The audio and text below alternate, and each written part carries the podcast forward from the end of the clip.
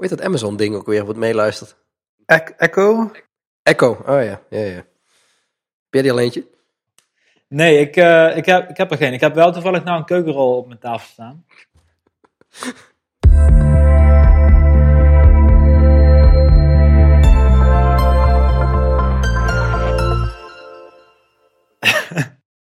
ja, het is ook echt toevallig. Ik heb, ik heb hier toevallig net eentje neer, neergezet, omdat ik was net even aan het eten.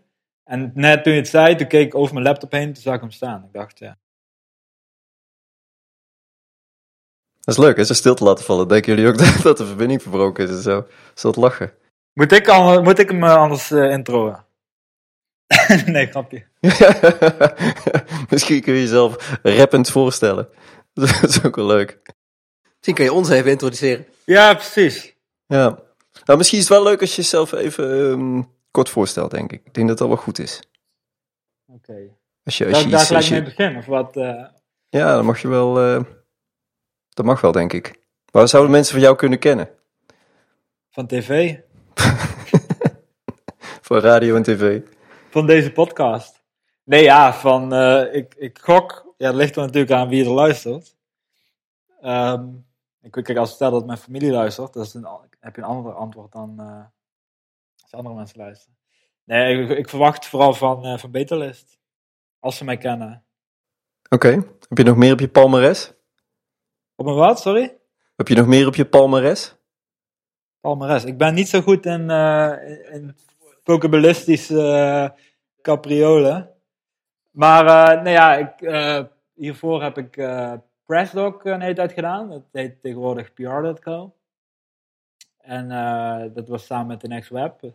Dat bestaat trouwens nog steeds dan, maar dat is een eh, online dienst om eh, persberichten aan te maken en te versturen en, eh, dat soort dingen. En ik heb, dat heb ik gedaan nadat ik afstudeerde. En tegelijkertijd, want ik dacht van ja, ik kan één start-up starten, maar ik kan ook twee tegelijk starten. En de, de andere die ik startte, dat was samen met twee klasgenoten. Dat heette Open Margin. Dat was bij CMD, dat kennen jullie natuurlijk wel. En dat was een iPad-applicatie om tijdens het lezen van een boek, eh, een e-book, notities uit te wisselen met andere lezers van hetzelfde boek. Eh, niet per se in real time, maar stel bijvoorbeeld een studieboek. Eh, je bent aan het lezen over, ja, zeggen ze wat, psychologie, filosofie, eh, misschien wel de biografie van Steve Jobs. Je hebt een bepaalde associatie, een bepaalde gedachte bij, bij een bepaalde regel of bij een bepaalde alinea. Ehm, of een bepaalde vraag. Die kon je dan in de kantlijn van het boek eh, typen, annoteren. En dan iemand die vervolgens een dag later, een week later, een maand later hetzelfde boek aan het lezen is, die ziet dan jouw nota- annotatie en kan daar dan ook weer op reageren. En zo ontstaat er eigenlijk een dialoog eh, in de bladzijde van een boek, een digitaal boek dan. Zijn jullie er nog verder mee gegaan of is dat eh, bij een prototype gebleven? Eh, we hebben dat best, eh, zijn er best een tijdje mee bezig geweest. Eh, een stuk verder dan het prototype. Ik, ik denk dat we daar.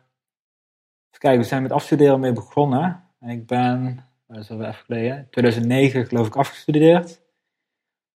En het was een afstudeerproject. Wij wilden iets, eh, iets doen wat we na het afstuderen door konden zetten. Want bij het eh, studeren was het altijd van. eh, je maakte iets en aan het eind van het kwartaal kreeg je een cijfer. En dan eh, kon het de kast in en dan begon je weer op, aan iets nieuws. En wij wilden eigenlijk wel gewoon iets, iets maken waar we wat langer mee, eh, mee door konden. En ook na de studie. Dus toen kwamen we met dat idee. Toen bestond de iPad trouwens nog niet. Want toen, het idee was toen eigenlijk nog gewoon voor normale fysieke boeken, zeg maar. Ik zat net te denken, ja. Dat was inderdaad eh, niet zo heel lang. Nee, precies. Het bestond, het bestond toen nog helemaal niet. En het idee van de e-books, dat, dat bestond natuurlijk wel al, maar dat was ook nog niet eh, zeker of dat het, dat, of dat, het dat zou eh, gaan worden. Ehm, ja, Amazon was er al een beetje mee bezig, maar het was nog niet echt eh, zo'n groot ding zoals dat nu is. Eh, maar goed, eh, ja, op een gegeven moment waren we dus afgestudeerd. En ja, dan moet je een baan gaan vinden of zo, zeg maar. Je moet gewoon je, je rekeningen en zo kunnen betalen. En wij wilden graag met Open Margin door, eh, zo heette die, eh, die start-up.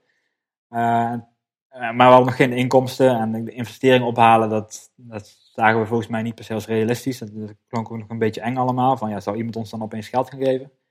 Eh, maar toen kwamen we op het spoor van subsidies. Ik weet niet meer precies hoe we erop kwamen, maar ja, toen wij subsidies hoorden, dachten wij gratis geld. Ja. En eh, niet, wisten niet precies van ja, wat, wat moet je er dan voor terug doen. Nou, dat zijn we gewoon eens gaan onderzoeken. En toen hebben we inderdaad een subsidie weten op te halen. Het was toen bij Stichting Doen. Nee, sorry, dat uh, zeg ik verkeerd. Dat was bij uh, Digitale Pioniers. Dat bestaat inmiddels geloof ik niet meer. Maar dat was een ja, soort subsidieverstrekker die, ja, dus even, even geleden hoor. Maar ja, zoals vaak gaat bij subsidies, die maatschappelijk relevante innovaties wilden meefinancieren. Mm -hmm. En ja, we hebben natuurlijk dan ook op die manier ingestoken van, ja, eigenlijk was het een soort, soort app, of een soort iets om annotaties uit te wisselen. Maar je kunt ook insteken als van, het is een manier om verbindenheid, verbondenheid te creëren tussen mensen over de wereld, op basis van hun interesses en passies en dat soort dingen. Dat, ja, dat, dat is natuurlijk wel, mocht, mocht iemand subsidie aan willen vragen, dan, ja, het is bij alles bij, in ondernemen. Je moet uh, een beetje weten wie je aan de andere kant van de tafel hebt staan en... Uh, wat, wat uh, zijn of haar ambities of, of, doelstellingen zijn. En daar jouw jouw pitch een beetje op vormen natuurlijk. Ja. Dat is wel een goede tip. Ja, dat, dat geldt voor alles. Dat geldt ja, in sales, in, in marketing, ja, overal eigenlijk. Ja, of je, je doet een sollicitatie ergens. Ja, precies. Ja, ja, maar dat is ook een goede. Dat heb ik eigenlijk nooit gedaan. Ja, voor mij is het ook eh, honderd jaar geleden, maar ik kan me goed voorstellen dat je het daar ook doet natuurlijk. Ja, precies. En uh, dat wil niet zeggen dat je dan uh, dat, dat, dat je liegt of zo, maar het is gewoon van ja, je, je, kunt, je kunt één feit kun je op honderd verschillende manieren vertellen, vanuit verschillende ja. perspectieven. dus je vertelt dan op de manier die, die zij begrijpen en die aansluit bij wat, waar zij op zoek naar zijn en zo. Dus toen hebben we inderdaad, dus om een lang verhaal iets korter te maken, hebben we subsidie uh, weten op te halen. Uh, ik weet niet of we dat ooit, ja, volgens mij hebben we dat ooit wel publiekelijk uh, gedeeld. Dat was iets onder de 30.000 euro. Dat was voor ons toen best veel geld. Voor drie net afgestudeerden. dus daar komen we even mee vooruit. En daar hebben we ook mensen voor, nou, niet in dienst genomen, maar met freelancers gewerkt om de app te ontwikkelen. We hadden zelf wel wat technische kennis, maar niet, niet zozeer om apps te ontwikkelen. Ja, het is eigenlijk een heel lang verhaal. Ik weet niet hoe ver ik door moet gaan. Wat, ik weet niet meer wat de oorspronkelijke vraag was. Maar oh ja, wat ik hiervoor voor betalist en zo nog gedaan had. Ja. Um, oh nee, en je vroeg natuurlijk van uh, of het alleen een prototype was. Of, uh, ja, dit, dit, dus, dit hebben we nog een tijdje doorontwikkeld. Ik denk dat we er een paar jaar mee uh, bezig zijn geweest. Laten we zeggen iets van drie jaar of zo. En nou, ik dacht dat ik alles uit had gezet en nou begint Creative Cloud te... te Die had je nog niet genoemd. Die had ik nog niet... Uh, nou, heeft hij mij mooi te pakken. Um, nee, we zijn er best even mee bezig geweest. We hebben, ook, we hebben ook nog een tweede subsidie opgehaald. Maar uiteindelijk... Dus we hebben echt wel meerdere iteraties van het product gelanceerd. Maar uiteindelijk is het niet uh, succesvol gebleken. Ik denk voor een aantal verschillende redenen. De ene kant is dat we gewoon heel vroeg waren. Uitgevers waren er nog niet klaar voor. Denk ik. Uh, er waren ook een aantal partijen die het na ons nog geprobeerd hadden. Ook, grote partijen met uh, investeringen van, van Google en uh, alle, alle, grote partijen. Um, en die hebben het ook allemaal niet, niet gered. En ik denk echt dat dat niet, niet per se met het idee of met, met het team of iets dergelijks te maken heeft, maar gewoon met ja, dat je afhankelijk bent van content, van uitgevers. Ja. En die, die waren nog en zijn nu nog steeds heel voorzichtig in met, met, met e-books en als het gaat om delen van de gedeeltes van, uh, van teksten en citaten en, en uh, annotaties en dat soort dingen. Er is nu wel een partij Close, of Close, als je het op zijn Frans uitspreekt, uh, .com, die, die ook met vergelijkbaars bezig zijn. en die, die zijn echt naar New York verhuisd om daar, zeg maar, bij, bij wijze van spreken dagelijks met de grote uitgevers om tafel te kunnen zitten. En dan, ja, dat is dan wel echt iets wat je moet doen, wil je die wil je dat soort product op de markt zetten. Maar ja, ik denk dat wij waren dus aan de ene kant te vroeg. Aan de andere kant waren we denk ik ook te onervaren om zo'n complex uh, product neer te zetten. Want aan de ene kant moet je direct met uitgevers, met grote uitgevers om tafel. Anders lukt het gewoon niet om boeken in je app te krijgen. Uh, eigenlijk wil je ook nog op verschillende platformen beschikbaar zijn. Dus iOS, Android, et cetera. en het is echt een hoe heet het, echt, echt, echt een social media ding waarbij je echt een grote groep gebruikers moet hebben, wil het, wil het succesvol zijn. Ja, het begint pas waarde te leveren als veel mensen het gebruiken natuurlijk. Precies, ja. En ik denk dat dat voor ons toen de tijd eh, iets te ambitieus was. Ja, precies. En hoe, hoe kwam je nou vanuit daar dan bij Betalist? Ehm, oh, dit, dit was trouwens dan nog eh, parallel aan, aan PressDoc. Maar hoe, hoe ik bij, eh bij, eh, bij Betalist aankwam, is dat we voor Open Margin hadden op een gegeven moment beta-testers nodig voor een app waar we mee bezig waren. Mhm. En we hadden een landing page, dus de standaard pagina met van eh, dit is het product waar we mee bezig zijn. Het is er nog niet, maar als je je e-mailadres achterlaat, dan eh, sturen we je een mailtje als we beta-testers zoeken. En dan kun je als een van de eerste gebruikers de app testen. En dat is iets wat veel mensen wel aanspreekt, om een van de eerste te zijn. Mhm. En eh, dus dat is zo'n pagina hadden we aangemaakt. En we hadden onszelf ten doel gesteld om eh, aan het eind van de maand, eh, ik geloof 200 aanmeldingen binnen te krijgen. Want we, we stelden onszelf gewoon doelen, anders kregen we niks voor elkaar. En toen het eind van de maand kwam er aan, aan. Het was was volgens mij eind november 2010. En ehm, we zaten nog lang niet in de buurt van die 200 aanmeldingen. En we moesten wel echt een flink aantal hebben om echt het concept goed te kunnen testen. Dus toen kwam ik eigenlijk met het idee van, eigenlijk twee ideeën tegelijkertijd. Het ene idee was van, waarschijnlijk zijn er meerdere startups in onze positie die beta-testers zoeken, maar die, vinden- die het moeilijk vinden om publiciteit te krijgen. Want het is moeilijk om met Slash en landingpage eh op bijvoorbeeld een TechCrunch eh, te komen. Eh, maar je, je, je wilt wel al die feedback hebben voordat je echt groot lanceert. Dus ik dacht van ja, waarschijnlijk zijn er andere partijen met hetzelfde probleem. Daarnaast vind ik het zelf altijd leuk om, om een van de eerste te zijn om een app eh, te, te beta testen en, en te helpen, eh, et cetera. Ehm, en toen dacht ik van oké, dat, dat klinkt als een probleem, daar zit misschien wel een markt. En, en dat was dan eigenlijk de, de belangrijkste reden om te starten, is dat ik dacht van, stel nou dat ik een overzicht maak van dat soort startups, van dat soort landingpages, die dus nog in, in eh, beta zijn, eh, waaronder onze eigen startup, dan eh, zou dat op zich, zo'n overzicht, zou misschien wel gelijk nieuwswaardig zijn voor, voor een partij als een TechCrunch.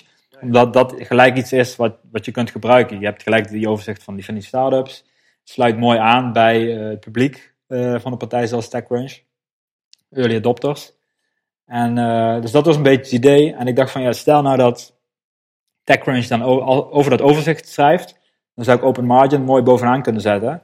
Zodat bezoekers van eh, dat overzicht, wat uiteindelijk dan eh betalist heten, die zouden alsnog door kunnen klikken naar Open Margin.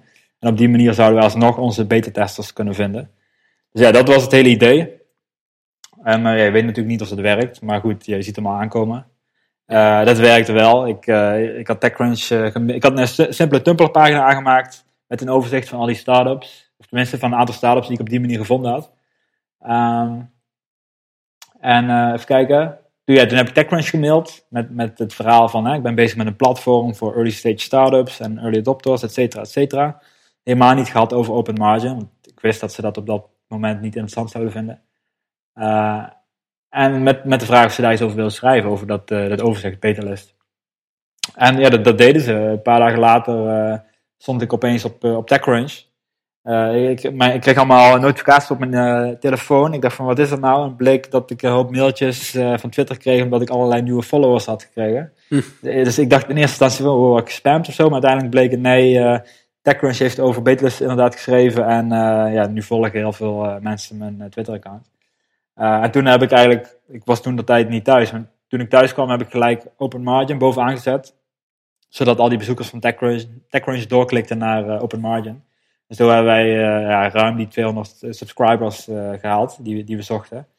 Eh, maar wat dan eigenlijk het leuke was, is dat, of, of eh, ja, leuk, ja, sowieso wel leuk, maar eh, surpri- surprising, hoe zeg je dat, verrassende, was dat eh, mensen bleven terugkomen naar Betalist. En normaal is het met, met een eh, artikeltje zoals op TechCrunch, is dat je even een spike in traffic krijgt, één dag, en daarna is het helemaal weg. Eh, maar heel veel mensen bleven terugkomen. Eh, en heel veel startups melden zich aan. Ze, die wilden graag ook op, eh, op de site komen te staan.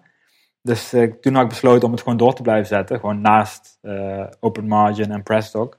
Dus toen was ik op een gegeven moment met drie dingen tegelijkertijd bezig. Maar ik dacht van ja, het is een simpel dingetje, zo'n zo'n overzicht van startups. Dat gewoon leuk en dat, voor de rest kostte niet zoveel tijd.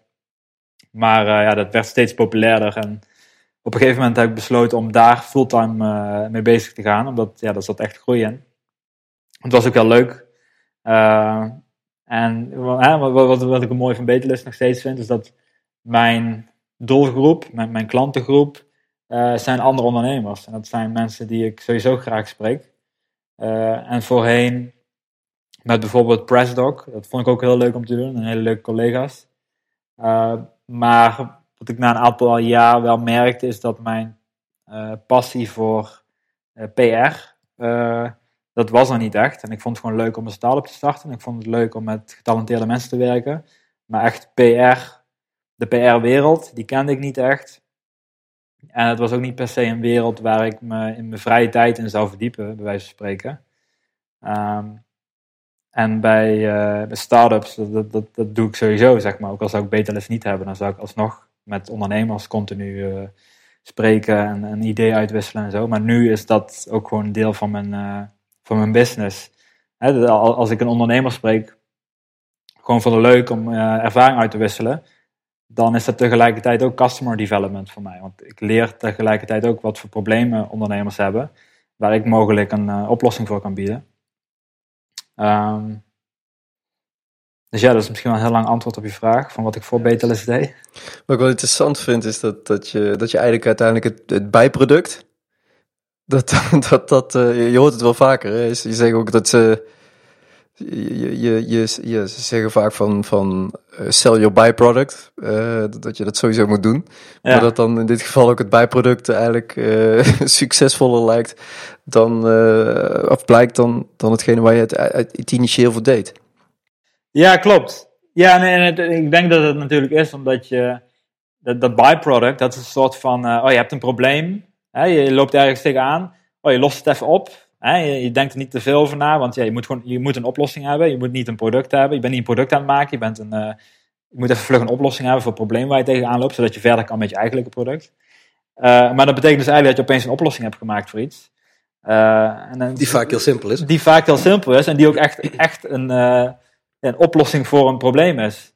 En waar, wat een valkuil is van veel ondernemers, en vooral, ik denk, technische uh, hoe technisch onderlegde ondernemers, uh, mensen die kunnen programmeren, mensen die hun eigen product kunnen maken, is dat ze, ja, dat geldt niet alleen voor programmeurs, maar zeg maar makers die denken heel graag in, in producten en mooie producten en, en, en, en, interessante ideeën en nieuwe technologieën en zo.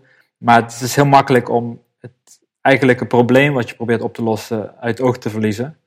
Um, maar dus wat je in dit geval dan ziet, bijvoorbeeld, is dat je, als je even te tegen een probleem aanloopt, dat je dat gewoon even heel makkelijk oplost. Het hoeft allemaal niet zo moeilijk te zijn. En uh, als je het geluk hebt dat andere mensen dat ook zien, die oplossing, dan kan dat opeens inderdaad sneller opgepikt worden dan het eigenlijke ding waar je mee bezig bent. En dat is inderdaad iets wat ik steeds, steeds terug zie komen. Dus dat is eigenlijk een beetje de les die je hieruit kan, uh, uit kan trekken. Je moet, je moet proberen een soort sensor te ontwikkelen voor, uh, voor wellicht die bijproducten of die oplossingen die je gaandeweg verzint, maar wellicht ook weer snel aan de kant gooit. Ja, precies. En ik denk dat het ook helpt om, um, om een soort ja, transparantie niet helemaal het goede woord, maar om een soort openlijk te delen, uh, zeg maar dat soort oplossingen die je dan verzint. Um, kijken of je dat iets concreter kan maken. Nou, dat, daarmee test je het wellicht. Uh, wat jij met, open, met, met, met Battlelist natuurlijk gedaan hebt, je hebt het heel snel in elkaar geflanst. En je hebt het meteen uh, naar buiten gegooid. En, het, het, en doordat het zo succesvol terugkwam, kreeg je de bevestiging van, hey, oh, dit is misschien wel iets. Terwijl als je het voor jezelf houdt, dan kom je, natuurlijk, kom je daar natuurlijk nooit achter. Precies, en, en met, met, met, met Betelist is natuurlijk wel uh, het uitzonderlijk geval, omdat dat iets is wat per definitie uh, gedeeld wordt met de buitenwereld. Maar ik kan me ook voorstellen dat, jullie bijvoorbeeld met jullie start-up uh, ook bepaalde processen gebruiken, of misschien een spreadsheet hebben om, om, om bepaalde dingen bij te houden, of op een bepaalde manier jullie marketing doen, wat, wat een beetje achter de schermen gebeurt. Uh, maar ook dat soort dingen kun je delen op Twitter en bijvoorbeeld in jullie podcast. Ja, dat doen jullie misschien al eigenlijk al allemaal. allemaal maar meer om als voorbeeld te geven. Ja, sommige programmeurs bijvoorbeeld een klein scriptje wat ze draaien op hun desktop om, weet ik veel, iets heel, een hele simpele actie iedere dag te kunnen doen of zo. Om, om eh, alle files van hun desktop af te pleuren en in, in het prullenbak te pleuren. Ik noem maar iets. Nou, daar heb ik. Ja, precies. Ja. Oh, nou goed. Zoiets dus. Dat soort dingen, die, die, heb, die heb je al, zeg maar, die doe je al. En die, ik denk als je daar wat open in bent met het delen van uh, dat soort dingen op Twitter. Niet per se, je hoeft niet eens per se de, de, de bondcode te delen. Maar uh, bij wijze van spreken maak je een screencast, een video daarvan. En dan zet je dat op Twitter. En misschien dat mensen enthousiast worden en dat ze zeggen van hé, hey, dat wil ik ook. Of hoe werkt dat? Misschien dat iedereen het wel negeert. Maar je hebt het moeilijke heb je al gedaan. Zeg maar. Je hebt het script al geschreven. En uh, dan is het nog een kwestie van, ja, deel het even op Twitter of schrijf er even een blogpost over. En uh, ja, misschien wordt het opgepikt door mensen. Misschien zijn ze enthousiast. Misschien, misschien vinden ze niks. Misschien snappen ze niet. Maar er zijn waarschijnlijk heel veel dingen in je, in je dagelijks leven, zeg maar in je werk, die, die voor andere mensen ook van waarde kunnen zijn, maar waar je misschien niet per se bij stilstaat. Ja. Je zegt eigenlijk zo snel mogelijk delen van een idee. Ja, en niet per se zo snel mogelijk, maar ik denk wat ik zeg is dat. Um, je hoeft ook niet alles te delen, maar het, het zijn vaak soort de, de oplossingen die je zelf even vlug verzint, waar je niet eens bij stilstaat, dat die voor anderen ook interessant kunnen zijn, die, die kunnen juist ook voor andere mensen interessant zijn. En uh, dat hoeft niet, je hoeft daar niet allerlei uh, marktonderzoek en zo voor te doen. Want als je het toch al voor jezelf gemaakt hebt, waarom zou je het ook niet even vlug even delen? Dat is ja. denk ik meer de, meer de insteek. Ik weet bijvoorbeeld dat uh, een vriend van mij, Levels.io, Pieter Levels, mm -hmm. van Nomad List en alle andere startups. Hij begon Nomad List, wat een overzicht is van ja, eigenlijk allerlei steden rondom de wereld voor digital nomads. het is eigenlijk het overzicht van ja, stel je, je wilt een beetje rond gaan reizen en je zoekt misschien iets warms met goed, goed internet en veilig, dan kun je daar een beetje op filteren en dan, dan vind je de juiste stad voor jou, ook op basis van budget en dat soort dingen. Maar dat begon met een spreadsheet die hij geloof ik een beetje voor zichzelf bijhield en, en voor zijn vrienden. Uh, en een beetje zijn netwerk, echt gewoon letterlijk een Google spreadsheet. Uh, en dat is langzaamaan steeds groter gaan worden. En als je kijkt naar zijn Twitter-account, hij doet het heel goed. Hij is continu aan het delen waar hij mee bezig is. Nu is hij weer bezig met een soort Tinder-achtige applicatie voor uh, nomads. En gewoon vanaf dag één dat hij begint met programmeren, is hij al aan het delen op Twitter uh, screenshots en video's of, of zelfs prototypes. Uh, en dat betekent dat hij heel snel feedback krijgt op die manier. En dus ook kan bij, bijschakelen op basis van die feedback. Terwijl als je gewoon heel lang week of misschien maanden aan iets gaat zitten werken en je gooit het dan online, uh, dan is het maar de vraag of je iets gemaakt hebt wat mensen willen. Maar als je het al vanaf dag één gaat delen, dan uh, kun je een stuk eerder uh, ja, bijsturen, zeg maar. Nou, um, laten we even teruggaan naar betalist. Hè? Er, is, er is een moment dat je geweest dat je dacht van, hey, hier zit wat in. Is er, je, verdient op dit moment je, inkomen met, met betalist. Uh, is er een moment geweest waarop je zegt van, toen wist je echt van, hey, hier, hier valt geld mee te verdienen? Ja, de eerste week dat ik een miljoen binnenhaalde, toen dacht ik van, hier zit wel iets. nee, uh... Is er een kantelpunt geweest of zo, of een moment, of is dat heel natuurlijk gegroeid? Het is, uh, ik weet niet, ik denk niet dat er één specifiek kantelpunt was.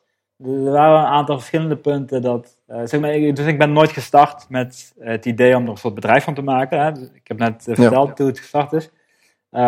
op een gegeven moment zeg maar, als, als ondernemer wilde ik zeggen, maar eigenlijk gewoon als mens, uh, is het altijd fijn om ergens geld mee te verdienen.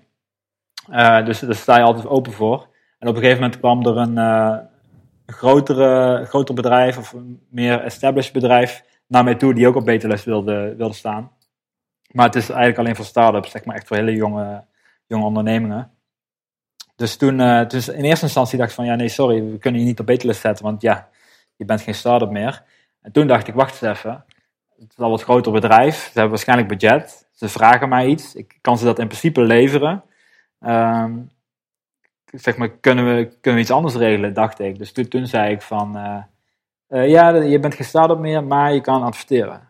En toen, zei ze van, oké, ja, hoeveel kost dat? Dat wist ik eigenlijk niet, maar ik, ik, ik zei maar gewoon wat, uh, 50 dollar. Ja, ik zei het niet op die manier, maar ik zei van, ja, het is 50 dollar. Iets zelfverzekerder dan dat ik eigenlijk was. En toen, eh, toen zei ze, oh ja, dat is goed. Dat is 50 dollar voor een week. Oh, advertentie op de, op de website. Nou, waar maak ik het geld over? Nou ja, via PayPal deed ik toen geloof ik, heel simpel. En toen had ik mijn eerste, eh, eerste omzet binnen met, eh met Beterlist. En ja, even later, een paar weken later, kwam er weer het volgende bedrijf. Die vroeg eigenlijk hetzelfde. En toen nou ja, had ik mijn pitch natuurlijk al klaar. Van ja, je kunt adverteren. Het is 100 dollar per week. Hè, want nogmaals, ik wist niet wat voor prijs ik moest eh, rekenen. Dus ik dacht van ja, Mhm. ik ga nou keer twee, kijken of dat ook werkt. Eh, ja, die, die partij zei van, oh ja, is goed. Eh, hoe maak ik het geld over? Nou ja, PayPal. Dus ja, dat ging heel makkelijk, dacht ik. En zo heb ik steeds de prijs omhoog gegooid. Elke keer als een adverteerder naar mij toestapte, totdat adverteerders gingen zeggen van, ah, dat is een be- beetje veel, een beetje aan de hoge kant. Toen ben ik weer een beetje gaan zakken. Dat is trouwens het goede voor pricing. Voor ondernemers die luisteren, als je niet weet wat je moet rekenen, eh, begin gewoon ergens. En eh, blijf het verdubbelen totdat, totdat je te vaak nee krijgt te horen en ga dan weer een beetje zakken. Ja, dat is een hele mooie tip, ja. ja. Het werkt niet altijd. Het ligt een beetje aan hoe publiek eh, die, die pricing ook is. Hè. Ja. Als jij heel, heel groot op je homepage de pricing hebt staan en je, het is continu aan het fluctueren, dan, ja, dan moet je een beetje mee opletten. Het kan nog steeds wel, maar dat moet je, moet je iets tactischer mee omgaan.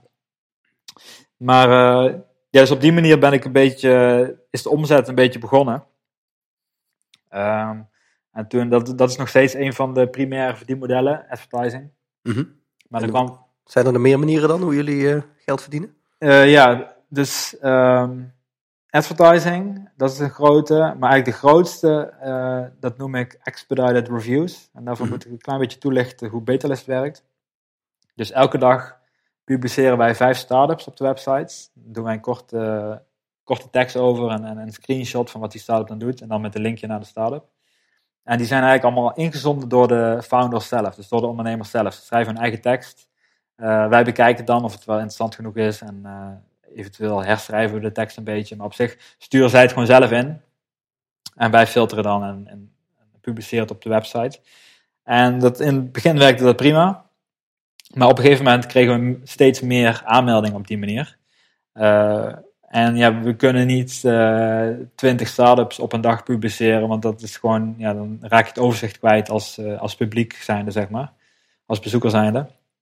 Dus dat betekende dat we op een gegeven moment meer aanmeldingen binnenkregen dan dat we per dag konden publiceren. Dus er ontstond een wachtrij. Mhm. Eh, dus je, je stuurde bijvoorbeeld vandaag je start-up in en dan pas volgende week kwam je op beterlist te staan.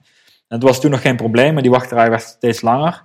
En op een gegeven moment gingen start-ups ook ons vragen van hoe, hoe lang duurt het nog? Of kunnen we vandaag of morgen al op de website komen te staan? Want we hebben bijvoorbeeld een investeringsgesprek eh, morgen en willen we wat mooie cijfers kunnen laten zien. Nou ja, prima, dat maakt voor ons niet zo uit wie we eerst publiceerden. Dus dan deden we dat vaak gewoon, eh, ja, dan, publiceren we die start-up wat, wat eerder. Nou goed, dat maakt eigenlijk niet zoveel uit. Maar ja, op een gegeven moment gingen steeds meer start-ups dat vragen. Ja, en als je iedereen eh, eerder eh, op de website laat komen te staan, hè, dan betekent eigenlijk dus dat je een soort nieuwe rij voor je oorspronkelijke wachtrij krijgt. Fastlane. Ja, precies. Dus dat, eh, toen werkte dat niet meer helemaal. Dus konden we niet zomaar ja tegen iedereen zeggen. Dus toen dacht ik van, weet je wat? Als mensen nou echt heel graag die wachtrij willen overslaan, dan, ja, dan moeten ze dat een soort van bewijzen. En dat kunnen ze bewijzen door 15 dollar te betalen. Dat, dat is in principe niks natuurlijk, 15 dollar. Ja, dat mag ik eigenlijk niet zeggen, want voor sommige mensen sommige situaties is het misschien heel veel. Maar ik denk voor veel start-ups die echt per se die wachtrij over willen slaan, is 15 dollar heel goed te doen. Maar voor mensen die het misschien gewoon vragen van kan ik de wachtrij overslaan, maar niet heel graag willen, die, eh, die eh, noem je dat, die, eh, die zeggen misschien van oh nee, 15 dollar laat me zitten, dan wacht ik wel even. Dus op die manier kon we een beetje ja, het kaf van het koren scheiden. En dat werkte. Toen ik ging, eh, toen ik mensen ging vertellen van ja, je kan niet eerder op de website komen te staan, maar kost 15 dollar. Toen hoorde ik van heel veel mensen niks meer terug. Dus eh, het probleem opgelost, zeg maar. Eh, Ja. Sommige mensen zijn nog wel prima, 15 dollar. eh, ook weer via PayPal, heel simpel. Ik weet niet waarom ik PayPal allemaal aan het promoten ben, want mensen moeten gewoon Stripe gebruiken. Bestond toen nog niet misschien. Oh ja, nee, toen nog niet inderdaad. Eh, probleem opgelost, dacht ik. Eh, en wat extra omzet. Eh, maar ja, je ziet het hier misschien ook al aankomen. Steeds meer mensen betalen die 15 dollar. Mhm. Dus ja, hetzelfde probleem ontstond weer. Te veel mensen die zeg maar, de wachtrij oversloegen. Dus toen heb ik de prijzen moeten verhogen. eigenlijk om eh, een soort artificieel de. eh, ik zit soms met half Engels, half Nederlands in mijn hoofd. Ik vind het ook mooi dat je het woord, eh, woord eh, moeten, moeten gebruikt. Dat je, ik moet de prijs verhogen. Ja. Dat vind ik wel fantastisch eigenlijk. Ja, nee, ja, goed. Anders konden we, hè, als, als 10 mensen 15 dollar betaalden om vandaag op de website te komen te staan en we wilden er maar vijf op een dag publiceren, dan moesten we wel iets, zeg maar. Ja. En de, de keuze die ik maakte was om de, om de prijs te verhogen, om zo eh, het, eh, de vraag, zeg maar, te beperken van mensen. Want hoe Ja. hoger de prijs, hoe minder mensen interesse hebben, dacht ik. En dat, dat klopte. Dus toen hebben we de prijs van, eh, van 15 dollar naar 29 dollar of zoiets eh, verhoogd. Of 19 dollar of 29, ik weet niet meer precies. En dat proces, dat eh, zijn wij steeds blijven herhalen. Dus elke keer als te veel mensen wilden betalen. En het werden er natuurlijk ook steeds meer, want Betelist werd populairder. Meer mensen wisten ervan af. Publiek werd groter, dus de, de waarde om op Betelist gepubliceerd te worden werd ook groter. Dus dat bedrag om zeg maar, die wachtrij over te slaan, die werd ook steeds, eh, steeds hoger. En ik heb het toevallig een paar dagen geleden ook weer verhoogd. En we zitten nu op eh, 129 dollar om binnen drie dagen gepubliceerd te worden. Of 299 dollar om binnen 24 uur gepubliceerd te worden. En er zit nog steeds wel een soort filter tussen. Dus je kunt, het is een beetje technisch misschien, maar als je nu je start-up aanmeldt, dan kun je al je creditcardgegevens invullen. Maar er wordt nog niks van je rekening afgeschreven. Wij doen eerst een check om te kijken van of het inderdaad iets is wat wij op onze website willen hebben staan. Ja. Eh, zo ja, dan eh, wordt geld van je rekening afgeschreven van je creditcard. En dan kom je op de website staan. Vinden wij niet eh, interessant of denken wij van ja, dit is een scam of het is, het is niet relevant voor ons publiek. of het is niet uniek genoeg, het is geen uniek idee meer.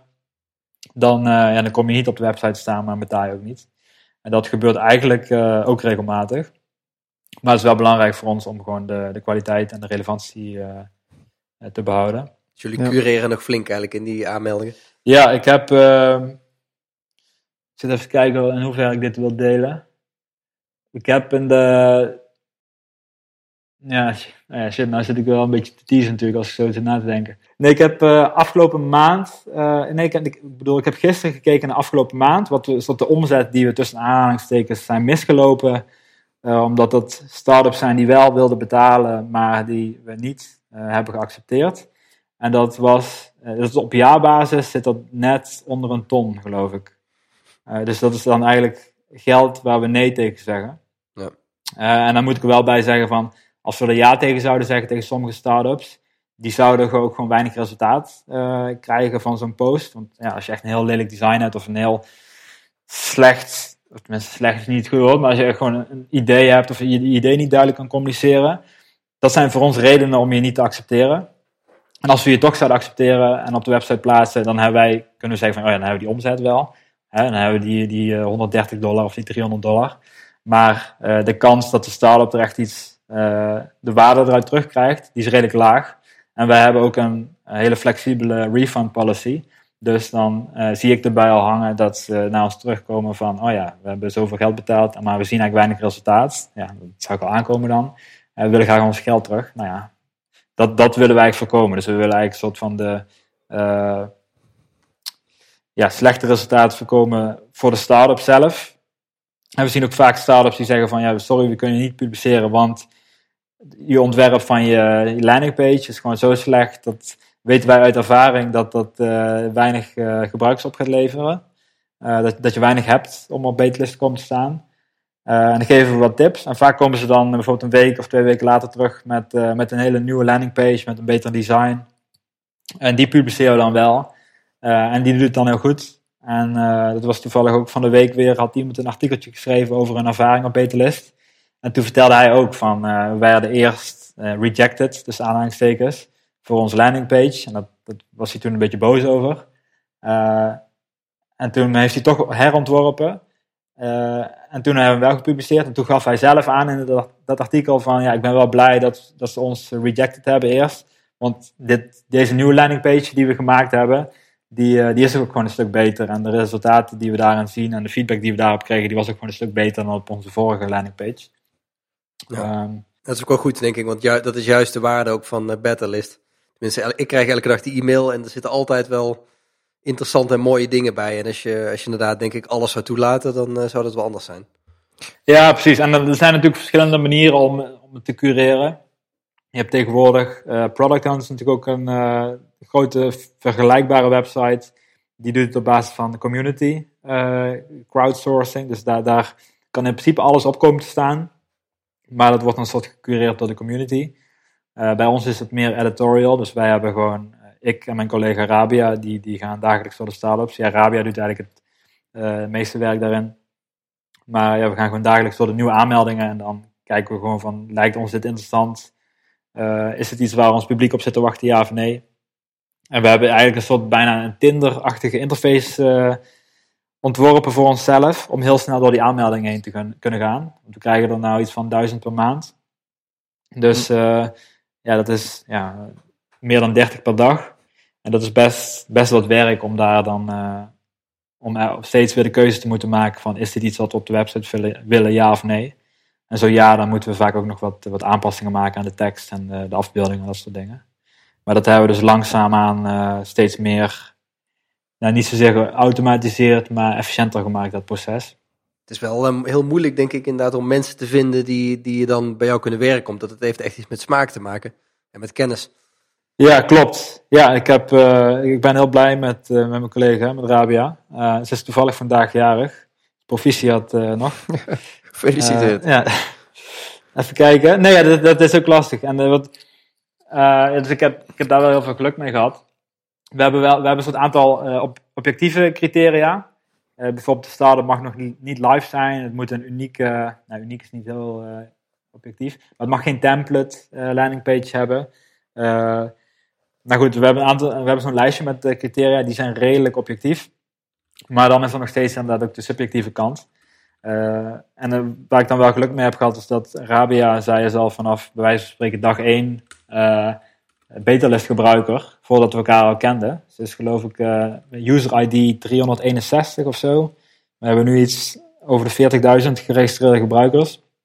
Dus dat geeft wel aan dat ze echt in de top 1% waarschijnlijk, ja, mijn wiskunde is niet zo heel, heel goed, 0, top 0,1% of zo zat van de gebruikers al. Dus ze kenden Betelist al goed en uh, op die manier zijn we ook met elkaar in contact gekomen. En ja, kennen we elkaar nu al een aantal jaar. En vorig jaar is ze inderdaad begonnen bij Betalist uh, op freelance basis om onder andere mee te helpen met de curatie van de startups. Maar dat is, ja, dat is, het is wel een dingetje ook, omdat het soms subjectief is, en omdat je dus mensen nee moet vertellen. Het zijn ondernemers, dus het zijn mensen die, die geen nee accepteren. Hè? Als een goede ondernemer die probeert misschien gewoon nog een keer. Maar dus dat betekent dat we eigenlijk dagelijks tegen heel veel ondernemers nee moeten zeggen. Die dus ook dagelijks weer terugkomen met van ja, waarom niet? Of uh, kun je geen uitzondering maken, et cetera. Dus dat is iets wat je, ik denk de meeste betalist gebruikers niet echt zien aan de voorkant. Als je gewoon naar de website kijkt, dan zie je dat niet echt. Maar aan de achterkant uh, ja, hebben we dus wel heel veel, heel veel gesprekken met, met ondernemers over waarom ze wel of niet op betelist kunnen komen te staan en wat ze eventueel kunnen veranderen om, om er wel op te komen staan. Uh, ik weet niet precies waar dat een antwoord op was. Ik weet niet meer wat de vraag was. Maar... het ging over de collega, maar ik heb ah, nog een andere. Want je had het in het begin had je het over, uh, over die, die uh, jullie waren op TechCrunch terechtgekomen. En eigenlijk is het een soort ja, PR-hack geweest om dat te doen. Heb je nog meer van dat soort trucs uitgehaald in de tussentijd voor beta uh, bijvoorbeeld? Om ja, te laten groeien. Ja, ja die, het is inderdaad was een soort PR-hack, maar dat is een soort dubbele PR-hack, omdat, nou goed, jullie weten dit al. Maar ik, dat verhaal wat, wat ik jullie net vertelde, van hoe Betelist gestart is, dat is nog redelijk samengevat. maar dat heb, ik, dat heb ik heel vaak verteld natuurlijk, bij presentaties en meetups en dergelijke. En gewoon ja, als iemand vraagt, oh, wat doe je beter Oh, oké, hoe ben je op dat idee gekomen? Nou goed, dan krijg je heel dat verhaal. Dus ik had het op een gegeven moment zo vaak verteld dat ik dacht van, ja, nou heb ik zo vaak verteld, ik ga het gewoon even één keer goed op papier zetten. En dan, uh, zeg maar, dan, dan weet iedereen het. dan vertel ik het nooit meer. ja, ga ik het uitgeklopt nog een keer vertellen. ja, Nee, maar ik dacht van, ja, dat, dan kan ik mensen daar gewoon naar verwijzen. En ook met, in interviews, zeg maar, meer... Uh, soort artikelinterviews, gewoon tekstinterviews, om dan steeds datzelfde weer te typen. Ik dacht van ja, dan kunnen ze daar gewoon uit citeren of zo. Maar dus ik heb er op een gegeven moment daar een artikeltje over geschreven. En dat noemde ik How I Tracked TechCrunch into Writing About My Startup. Dat is natuurlijk al een beetje zo'n titel eh, die, die er wel de aandacht eh, trekt. Eh, en dat artikel is dus ook een soort van, ja, tussen aanhalingstekens viral gegaan. Dat, dat is toen op een gegeven moment door Medium zelf geretweet en door ja, allerlei mensen met grote followings. En het is op, opgepakt door Business Insider. Die hebben daar ook weer een artikeltje over geschreven. en het heeft inmiddels, geloof ik, iets van ja, tussen de 40 en 50.000 views, dat artikel. Dus zeg maar, dat artikel over soort een PR-hack is. Uh, is een PR-hack. Ja, precies. Ja. ik heb zelf nog een, een soort draft-artikel uh, klaarstaan. Of ja, niet echt klaarstaan, ik heb dat nooit meer gepubliceerd. Maar ik wilde eigenlijk nog een artikel schrijven over dat artikel. ik, ik, ik, heb, ja, maar ik, er zijn wel wat inzichten uh, van. Ja, hoe je dan zo'n artikel schrijft wat dan opgepikt wordt. je kunt natuurlijk nooit helemaal voorspellen of forceren, maar er zijn wel een aantal, ja. uh, aantal trucjes, zeg maar. Maar goed, dat is dus in zekere zin een PR-hack. Uh, even kijken, wat, wat zijn nog andere dingen? Ja, wat natuurlijk mooi van Betalist is dat als wij een start-up publiceren, dan uh, is de start-up daar heel enthousiast over. Ze zijn blij dat ze publiciteit krijgen en dat ze op Betalist zijn, staan en zijn ze vaak trots op. Dus zij delen dan dat het artikel met hun, met hun netwerk. Waardoor hun netwerk dus ook weer in contact komt met, met Betelist. En de early adopters, ons publiek, die, uh, een van de redenen dat, dat early adopters graag nieuwe startups ontdekken, is ook om een beetje te, uh, hoe zeg je dat, om een beetje te patsen naar hun vrienden en collega's. Mhm. Van, uh, hey, kijk eens welke start-up ik weer als eerste ontdekt heb. Meestal zeggen ze niet op die manier, maar daar komt het dan een beetje op neer. Van, hey, ik heb private beta toegang en dat hebben jullie nog niet. Nee, nee, nee, nee. En dus dat betekent dat die mensen ook gaan tweeten en, en, en uh, artikelen gaan delen, startups op Beterlist. Dus iedereen eigenlijk helpt uh, door het promoten van de startups op Beterlist, eigenlijk ook uh, promoot daarmee ook, ook Beterlist weer. Dus dat is niet echt een PR-hack of iets, maar dat is, dat is wel handig voor ons. Ja. dan een van de andere dingen die we doen is dat als een startup gepubliceerd is, krijgen ze een paar dagen later automatisch een mailtje van ons met een aantal vragen en suggesties. En een van de vragen is of ze uh, een, een, artikeltje zouden kunnen schrijven over hun ervaring uh, uh, met Betalist. Want dat is voor hun weer extra publiciteit, want wij delen dat artikel dan weer met ons publiek. Maar het is voor ons ook weer publiciteit, want andere mensen die dit artikel lezen, hè, als iemand zegt van how we got 300 sign-ups via Betalist, als iemand dat leest, die gaat ook weer Betalist uitproberen. En hopelijk heeft die ook weer een goede ervaring. En die schrijft dan misschien ook weer een, ook weer een artikeltje over ons. Dus op die manier... Uh, blijft het eigenlijk groeien. Blijft het inderdaad groeien, ja. Dus zie je, zie je ook nog mogelijkheden om het dan... om dit nog verder door te zetten? Of, of wil je het eigenlijk zo... Uh, want je doet elke dag natuurlijk vijf start-ups. Ja. Hoe, hoe, kan je dit nou verder uitbouwen nog? Nou, er zijn... Ik, ik zie, ik zie best wel mogelijkheden. We, dus we publiceren er nu vijf per dag. Maar we krijgen duizend aanmeldingen per maand. Dus we krijgen er uh, zes keer zoveel als dat we kunnen publiceren. Op dit moment. En natuurlijk, ik wil niet zeggen dat we er op een gegeven moment opeens uh, duizend per maand willen publiceren, want ze zijn gewoon niet allemaal even interessant.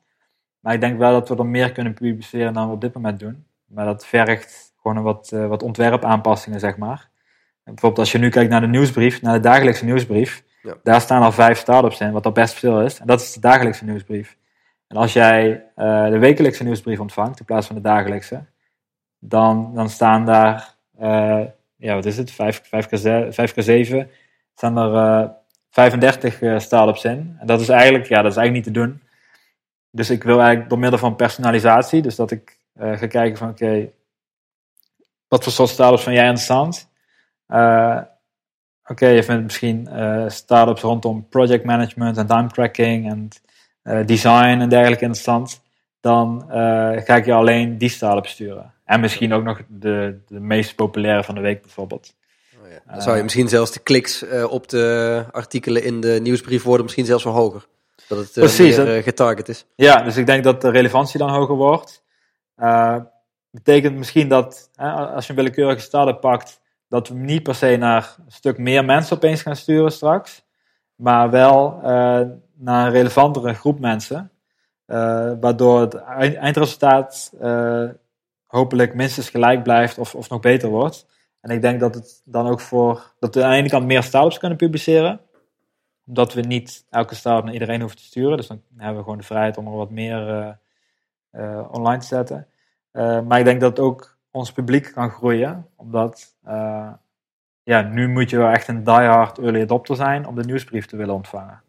Anders is het gewoon too much. Ik denk, zelfs ik vind het eh, soms nog too much. En ik weet van heel veel mensen die uh, beterlisten echt heel tof vinden. Maar om dagelijks een mailtje te ontvangen, dat vinden ze eigenlijk echt too much.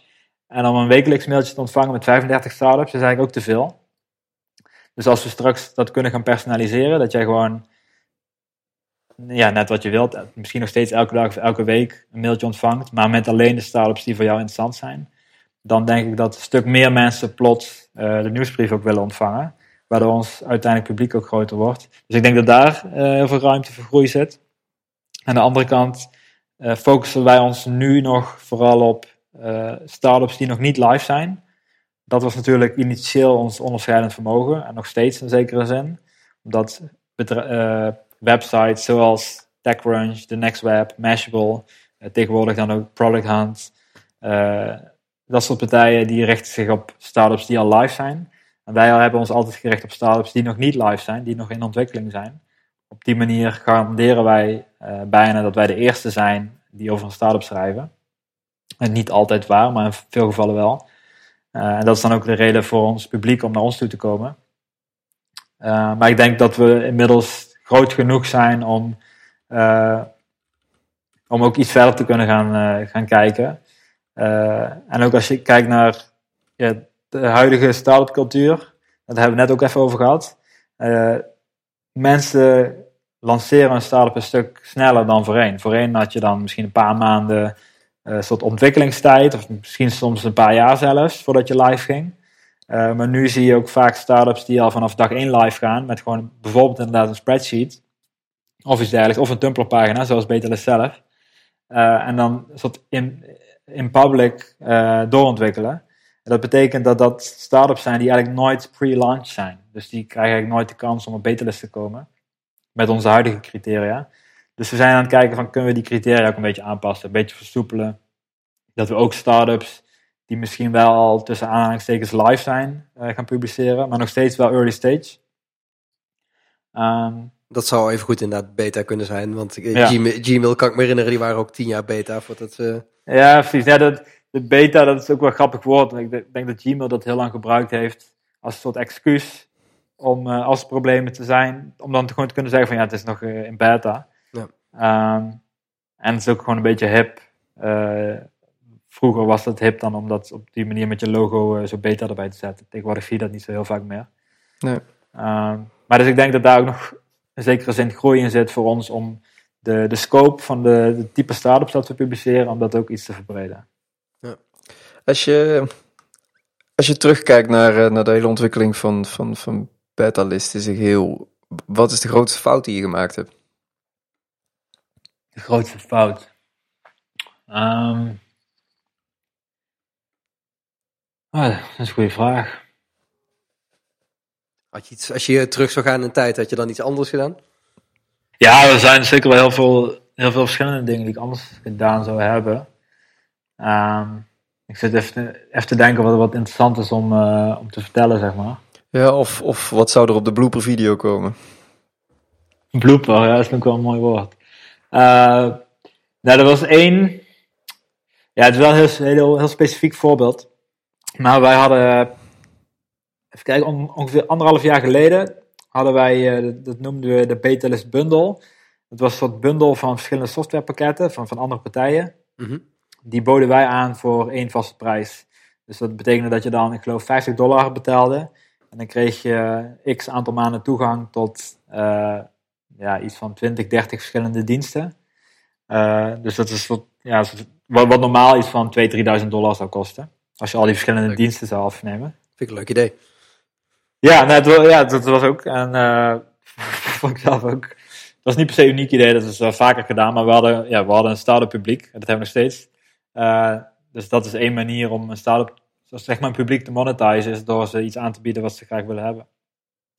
Uh, en even kijken, hoe ga ik dit nog even soort van kort maar krachtig vertellen. Nou, dat betekent dus dat wij iets, we hadden iets van 20, 30 partners eh, in die bundel. Dat zijn allemaal andere partijen, zoals Stripe, eh, eh, InVision, eh, Drip. Allerlei eh, online eh, ja, software as a service diensten die je als ondernemer eh, mogelijk zou willen gebruiken. Ehm, maar met een van die partijen, niet die ik net opgenoemd heb, maar met een andere, ik zal me nu even niet bij naam noemen, ehm, ging het op een gegeven moment niet helemaal goed. Want we waren van die bundels aan het verkopen naar, eh, ja, naar ons publiek. Mensen waren heel enthousiast, want ja, gewoon een hele goede deal. En op een gegeven moment eh, kon een van de partijen kon de, de hoeveelheid aanmeldingen niet aan. En dus die hebben toen hun eh, soort deelname tijdelijk gepauzeerd. Ze hebben de, de couponcodes die wij weggaven voor hun dienst, die hebben ze gewoon geblokkeerd, zeg maar, zonder mij te informeren. Dus ik kreeg opeens allemaal boze mailtjes van mijn klanten van, hé, hey, ja, je zegt dat eh, de- deze en deze dienst erin zit, maar eh, ja, deze werkt helemaal niet. In on, eh, ongeldige code staat erbij. Dus ik dacht van, hè, wat is hier aan de hand? Dus ik toen contact opgezocht met mijn contactpersoon bij die, eh, bij die partijen. En toen bleek inderdaad dat ze het eh, stop hadden gezet. Ehm, en ik, kreeg het niet, eh, ja, we zouden eigenlijk zouden het nog, hadden we een oplossing bedacht samen. Eh, maar die is er nooit van gekomen vanuit hun kant. En betekende dus eigenlijk dat ik, ja, want wat is nou de, de blooper zeg maar, dat ik iets, iets verkocht waar ik niet volledige controle over had. Dus ik verkocht het aan mijn klanten, dus ik, ik ben verantwoordelijk natuurlijk. Eh, en terecht komen ze bij mij aankloppen als er iets niet klopt. Ik, ik ben de verkoper, zo gezegd. Eh, maar ik kon die diensten niet allemaal leveren die erin zaten. Omdat ik, ja, ik, ik heb daar geen controle over. En ik had ook niet per se eh, contracten, dingen zwart op wit staan. Dat gewoon allemaal via e-mail en zo en op vertrouwen. Dus dat is toen op een gegeven moment een beetje misgegaan. En toen, op zich, de meeste mensen die begrepen, ja, me, meeste mensen die begrepen wel van eh, dat er af en toe dingen mis konden gaan. Of dat ik daar niet volledige controle over had. Maar ik probeerde het ook niet buiten me te leggen. Dat, eh, het feit dat ik niet precies kon leveren waar ze voor betaald hadden. Dus uiteindelijk heb ik iedereen die, eh, die niet die dienst, het wordt wel heel abstract zo, maar die niet die dienst heeft kunnen krijgen, die heb ik een refund of een gedeeltelijke refund aangeboden. En eh, ja, de meeste mensen waren daar hartstikke tevreden mee. En een paar mensen die daar niet tevreden mee waren, die heb ik gewoon een volledige refund gegeven. Ehm, maar dus eigenlijk, dat, dat vond ik toen wel een blooper. Omdat ik, uh, ja, ik had een beetje het idee dat ik mijn vertrouwen wat mensen in mij hadden, mijn klanten, dat ik dat niet helemaal nale naleefde. En dat ook niet na kon leven, omdat ik, ja, omdat ik niet, geen controle had over die situatie meer. Omdat ja, ik had de controle buiten mezelf gelegd. Bij een andere partij die op een gegeven moment gewoon niet meer reageerde. Uh, ja, wat moet je dan? Dus ja, je, klanten willen iets waar ze voor betaald hebben, maar ik kan niet leveren. Ja, dat, dat, dat, is heel lastig. Um, ja, dus dat, dat was wel een soort van blooper. En dan denk ik wat ik er dan van geleerd heb. Is aan de ene kant dat je niet de controle over alles kan hebben. Uh, dat is wel een hele makkelijke les om dat gewoon op die manier te zeggen. Maar het is wel belangrijk, uh, denk ik, om dat, om dat ook te realiseren. En de andere kant is om, um, ja, om dingen misschien uh, zwart op wit te zetten. Dat je zeker weet dat je met de juiste persoon uh, te maken hebt. Want hè, als de verkeerde persoon ja ergens op zegt. dat kan, is allemaal leuk en aardig. Maar als, als het uiteindelijk niet nakomen, dan, ja, dan sta je nergens. Maar als je iets meer zwart op wit zet. Dan is het voor de andere persoon, voor de andere partij ook wat moeilijker om ja te zeggen. Om, zeg maar, een handtekening voelt toch wel officiëler aan. Ja. Ondanks dat de mondelinge overeenkomst net zo bindend is natuurlijk. Dus dat is ook wel een les. En ik denk dat het ook wel een les is om, om niet te lang bij een probleem stil te staan, maar ook gewoon te denken van, uh, oké, okay, wat kan ik nu doen? Ik kan misschien niet de beste oplossing uh, meer aanbieden, maar wat, wat kan ik nu doen om, uh, om er een punt achter te zetten, om, om mijn klanten tegemoet te komen en dan ook gewoon weer door. Want ik denk, het grootste, probleem toen was niet zozeer dat ik die dienst niet kon leveren, maar meer dat ik er zoveel tijd ook aan kwijt was. Uh, buiten het feit om dat ik die dienst niet kon leveren. Ik was echt uh, twee maanden of zo met, met e-mailtjes met klanten in de weer. Van, nou ja, ik ben op zoek naar een oplossing. Uh, maar ik had gewoon een stuk eerder moeten zeggen van, oké,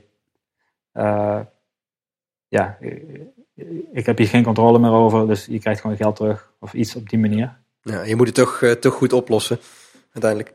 Ja, precies. Nee, ik, ik, was heel lang op zoek naar soort de perfecte oplossing. Maar ja, die is er niet altijd. Dus dan is het misschien ook gewoon beter om gewoon met een uh, imperfecte oplossing te komen, maar wel vandaag in plaats van een uh, perfecte oplossing uh, heel ver in de toekomst, zeg maar. Ik vind het ook heel mooi dat je verantwoordelijkheid neemt, ook al is het wellicht iets, niet per se iets waar jij volledig 100% de schuld voor je voor, voor, voor op kan nemen, zeg maar. Nou ja, dus richting toevallig... mijn klant ben ik gewoon 100% verantwoordelijk, want zij leggen vertrouwen in mij. Ja. zij betalen mij en ik heb dan hun iets te leveren. Maar het is natuurlijk heel makkelijk om te zeggen van ja, maar. Weet je, dat, dat is wel iets wat je heel vaak hoort als je, als je zaken doet met andere partijen. Dan wordt er met een vingertje gewezen en dan zeg je ja, kan ik ook niets aan doen. ja, klopt. Dat ja. is wel iets wat, wat de standaard reactie is in veel gevallen. Toevallig hebben we het de vorige aflevering over gehad. En dat, dat vind ik wel heel mooi. Ik denk dat dat wel heel belangrijk is en onderscheidend ook tegelijkertijd is. Ja, maar ik denk dat dat ook als ondernemer zijnde uh, onderneem je, neem je initiatief en betekent dus ook dat je initiatief uh, moet nemen bij, bij oplossen, oplossingen. En als je dingen bij andere mensen neerlegt, ja, dat, dat vind ik een soort van het tegenovergestelde van wat een ondernemer zou moeten doen. En ik deed dat dus toen wel een klein beetje. Ik, ik verschoof het zeg maar richting de klant, nam ik wel alle verantwoordelijkheid. Maar bij mezelf zat ik nog wel te denken van, oké, hoe kan die andere partij, hoe kan ik met die andere partij zeg maar uh, tot een oplossing komen? Uh, en ik had misschien zelf dan ook gewoon initiatief moeten nemen eerder, op een gegeven moment deed ik dat natuurlijk wel. Maar eerder dat ik dacht van ja, ik kan, ik kan niet afhankelijk zijn van die andere partij meer. Dat, dat werkt niet. Uh, ik moet het zelf doen. Ja. Maar ja, misschien, ah. misschien kunnen we het uh, even weer even uh, naar de leuke kant trekken. Ja. van wat, wat is je grootste fout? Misschien is dat ook een leuke vraag van op welk onderdeel ben je nou het meeste trots eigenlijk? Um, ja, dat zijn allemaal van die vragen van, ja dat zijn wel goede vragen hoor, maar het zijn van die vragen waar ik niet elke dag over nadenk. Nee, meest trots, ik weet niet waar ik er per se het meest trots op ben. Maar wat ik wel gewoon super tof vind, is dat, uh, dat we blijkbaar iets hebben kunnen, kunnen ontwikkelen. Uh, ik, ben wel de enige oprichter, maar ik heb het niet allemaal alleen gedaan, vandaar dat ik ook we zeg. Maar dat we blijkbaar iets hebben kunnen ontwikkelen wat uh, aan de ene kant heel leuk is om aan te werken. wat geld oplevert, maar wat ook heel veel andere ondernemers lijkt te helpen.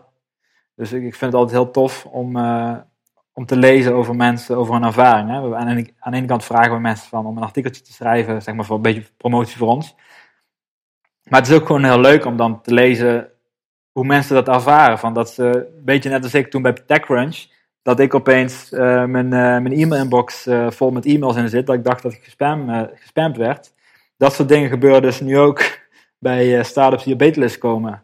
Die, die denken van shit, ik word gespamd. Of op, dat je op Twitter zie je wel eens, tegenwoordig eigenlijk heel vaak, dat mensen dan uh, enthousiast uh, tweeten van hey, we zijn gefeatured op Beterlist en dat hun vrienden ze dan uh, feliciteren en zo. Ja. ik, ik zit dan nog een beetje met van, oh ja, is het dan zo, zo speciaal of zo? Want ja, dit is gewoon een knopje wat we indrukken en dan sta je op de website. Maar ja, dat, dat, is, dat was bij ons bij TechCrunch natuurlijk hetzelfde. Ik, ik was toen ook super enthousiast. Um, en ja, niet dat we net zo groot zijn als TechCrunch, maar ik vind het wel, wel tof dat we dat gevoel van dat enthousiasme en die, uh, die blijheid en uh, ja, dat mensen het gewoon tof vinden en dat we echt iets aan he hebben. Dat, ik denk dat zit echt ook wel in die curatie. Dat, uh, omdat niet iedereen erop komt, is het bijzonder dat je erop komt en daarom zijn mensen er blij mee. Ik denk dat dat wel een relatie heeft. Ja, ja, dat denk ik ook wel. Hè? Dat mensen vinden het fijn dat ze soort van uitgekozen zijn. En het is voor startups ook uh, door het concept eigenlijk, hoe het, hoe het werkt, is het vaak de, de eerste keer dat ze hun, ja, hun, hun babytje, zeg maar, hun, hun product uh, aan, aan, aan de buitenwereld tonen. En dat is wel een soort, ja, een soort emotioneel moment, zou je kunnen zeggen. Ja. Voor, voor ondernemers. Dat is voor hen, ze zijn misschien maandenlang met iets bezig. Uh, je laat misschien wel een beetje aan je omgeving zien, maar de eerste keer dat het echt aan het groot publiek getoond wordt, dat is wel, uh, ja, dat is wel een groot moment voor veel ondernemers. En ja, ik vind het wel, wel tof dat wij uh, dat moment kunnen creëren voor, voor veel mensen elke dag.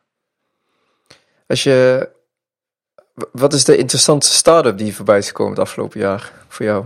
Als je zo het, je ziet die reacties dan, wat, wat, en je ziet al die, al die, al die inzendingen voorbij komen. Als er nou eentjes die je moet noemen, die zegt van dat, dat vind ik nou echt Wow. Dat vind, ik, dat vind ik al een hele lastige vraag. Omdat ik, uh, ik, ik, ga je wel denk ik een antwoord geven hoor. Maar we krijgen, we krijgen er nou echt zoveel dat het gewoon echt een beetje een baas eh, is geworden, zeg maar. Zoals ik zei, we krijgen duizend aanmeldingen per, eh, per maand. Dus dat is eh, ja, 12.000 per jaar. We publiceren er geen 12.000, maar dat we krijgen dus wel heel veel te zien. Ja. Ehm, Je ziet ook wel de trends waarschijnlijk dan. Ja, je ziet, ja, ik vind die inmiddels vind ik ze redelijk vanzelfsprekend. Eh, ik weet niet of dat voor iedereen zo is. Ehm, maar je ziet heel veel artificial intelligence, bot-achtige apps. Volgens mij had eh, Quartz, eh, Oh ja. online publication, vandaag of, of gisteren ook een nieuwe app gepubliceerd. Waarbij je zeg maar, artikelen leest, niet in een standaard blogvorm, maar ja, bijna meer als een soort chat-achtige, in een chat-achtige omgeving. Eh, ik heb er nog niet heel erg naar, goed naar gekeken, maar ja, dat is wel iets wat we steeds vaker zien, is dat zeg maar, eh, chat als een soort interface, niet alleen om met elkaar, met andere mensen te chatten, maar ook met bedrijven en met diensten, eh, hè, met bots, met artifi- artificiële intelli- intelligentie. Dat is wel echt een trend. Ehm, ook als je bijvoorbeeld kijkt naar Facebook Messenger, die zijn ook steeds meer aan het investeren in hun Messenger met allerlei plugins en zo die je er nu in kunt zetten. Dus dat wordt ook een soort platform op zich, meer dan alleen een simpele chat-applicatie. Ehm, Welk is interessant. ja, welke is interessant? Ik, ik, ga, ik ga er gewoon even zelf doorheen om mijn geheugen te verfrissen. nou, er was laatst trouwens wel iets, en ik weet nog steeds niet of het echt is. Het was eh Umai heet het, Reinventing the Afterlife Through Artificial Intelligence. En wat ze zeggen dat ze doen, maar ze zijn echt heel serieus erover, maar ik, ja, ik weet niet. Ze zeggen dat ze, eh, als je nog leeft, kun je een soort van jouw gedachten en zo met hun delen door dat ze jouw eh, chat transcripts en zo eh, gaan interpreteren, hun, systemen. En als je op een gegeven moment overlijdt, dan zeggen ze dat zij met artificiële intelligentie straks over zoveel jaar eh, jou, jou een soort na kunnen maken, zeg maar. Dat je soort van door kan leven na, Oh, na de dood. Ja. En nou, we zij- hebben een winnaar hoor. en ze pre- presenteren het echt. Ik even kijken hoor. Ik zal het niet helemaal voorlezen. Maar UMI is a robotics medical research company focused on extending, enhancing, and restoring human life. We want to transplant your brain into an elegantly designed bionic body called UMI. En het gaat nog iets, iets langer door. Nice. En ja, ze, zijn, ze zijn echt zo heel serieus erover. Terwijl ja, ik, ik weet nog steeds niet, misschien dadelijk straks op 1 april, dat het wel blijkt van ja, het is een grap. Is dit eh gefeatured op Beta List dan? Ja, ja. Een tijdje geleden. Maar als je dan kijkt naar het team, eh, ja, dan hebben ze wel allerlei, eh, wat eruit zien als hele slimme mensen ertussen staan. Maar goed, ja, ik weet ook niet, ik heb, ik me, heb me niet helemaal in verdiept of het echt allemaal echt is. Maar ja, het, het lijkt wel heel serieus te zijn. Met eh, robotics mensen, AI, nanotechnology, eh, biomedical. Ehm, als het een prank is, dan is het echt heel elaborate. Maar ja, dus dat, dat was wel eentje die er, eh, die er tussenuit sprong. Mark. Ja? God, wat is dat zo kut, hè? Dan valt er zo stilte en dan moet je daarna mee beginnen. Ehm, Zullen we opnieuw beginnen anders? Ja.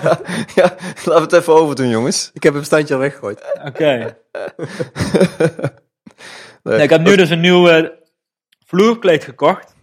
Dat is misschien ook wel leuk om het daarover te hebben. Wat, wat voor iets is het? Nou, we, hebben, we, hebben, we zitten een beetje, we, hebben natuurlijk een paar vragen opgeschreven. We kijken naar hetzelfde documentje hier. En dus Ah, ja. We zitten dus een beetje, eh, meestal gaat het ook natuurlijk wie, wie wat vraagt, zeg maar. Maar Jan Kees heeft hier net iets opgeschreven, maar ik weet niet waar het over ging. Dus ik dacht, nou, daar gaat hij zo meteen iets over zeggen, maar dat doet hij niet. dus, en ik, ik snap niet wat hij geschreven heeft. Dus ja. Wat ik wilde vragen.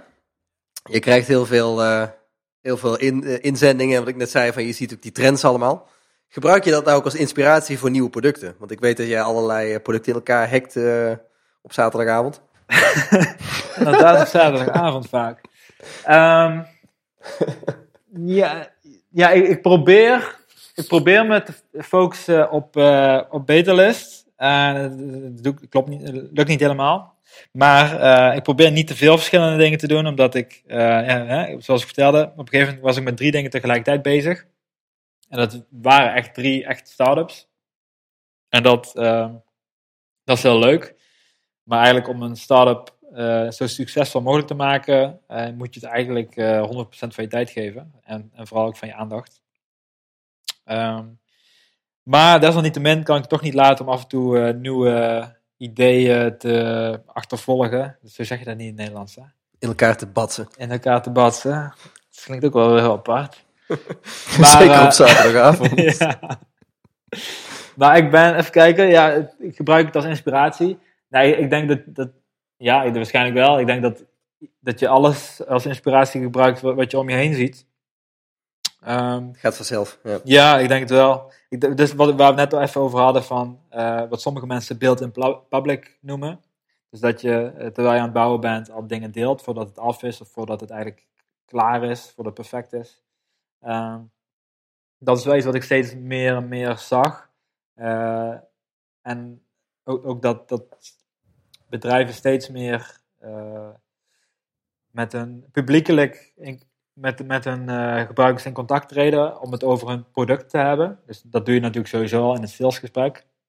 Maar ik zie ook dat steeds meer bedrijven een soort public eh, changelog eh bijhouden. En veel bedrijven die noemen het dan ook een changelog. Dus dat is dan een overzicht van product, aanpassingen, nieuwe features, bugfixes, misschien ideeën waar je mee bezig bent, maar die nog niet af zijn. Eh, dus om die al een soort online plek te geven, publiekelijk, om met je klanten over in gesprek te gaan. Dus dat is wel iets wat ik steeds vaker zag. Dus dat is nu een nieuw product waar ik mee bezig ben. Dat heet dan Changelog, eh, changelog.co. Eh, en dat is dus een manier voor bedrijven om hun eh, online changelog eh, aan te maken en bij te houden. Dus ik, ik weet niet meer precies wat je vraag was. Inspiratie, trends. Ja, gebruik je, gebruik je eh, inzending als inspiratie voor nieuwe producten. Ja, dus ik, ik weet niet of het zo, zozeer de inzendingen zijn. Maar eh, je bent misschien op on, on top of things. Ik kan me voorstellen dat het onbewust wel een rol speelt. Maar je, je, je, je weet natuurlijk wel wat er speelt op dit moment. Een beetje Mr. Startup. ja, we zitten natuurlijk wel in een vroeg stadium. Dus we, de startups die we zien, daaruit kunnen we nog niet concluderen of ze succesvol zijn of niet. En we kunnen natuurlijk wel terugkijken naar de startups die we dan bijvoorbeeld een jaar geleden gepubliceerd hebben. Van welke zijn er succesvol en waar horen we niks meer van. Doen jullie dat? Ja, we hebben toevallig een paar weken geleden een. eh, ja, dat is niet helemaal wat je bedoelt. Maar we, we kijken eigenlijk elk jaar terug naar startups van, de afgelo- van het afgelopen jaar, die we het afgelopen jaar gepubliceerd hebben. En waar we zeg maar, het komende jaar veel van verwachten. Dus dat, dat noemden wij dan eh, Startups of 2016. Dat, en dat hadden we dan aan het begin van het jaar al gepubliceerd.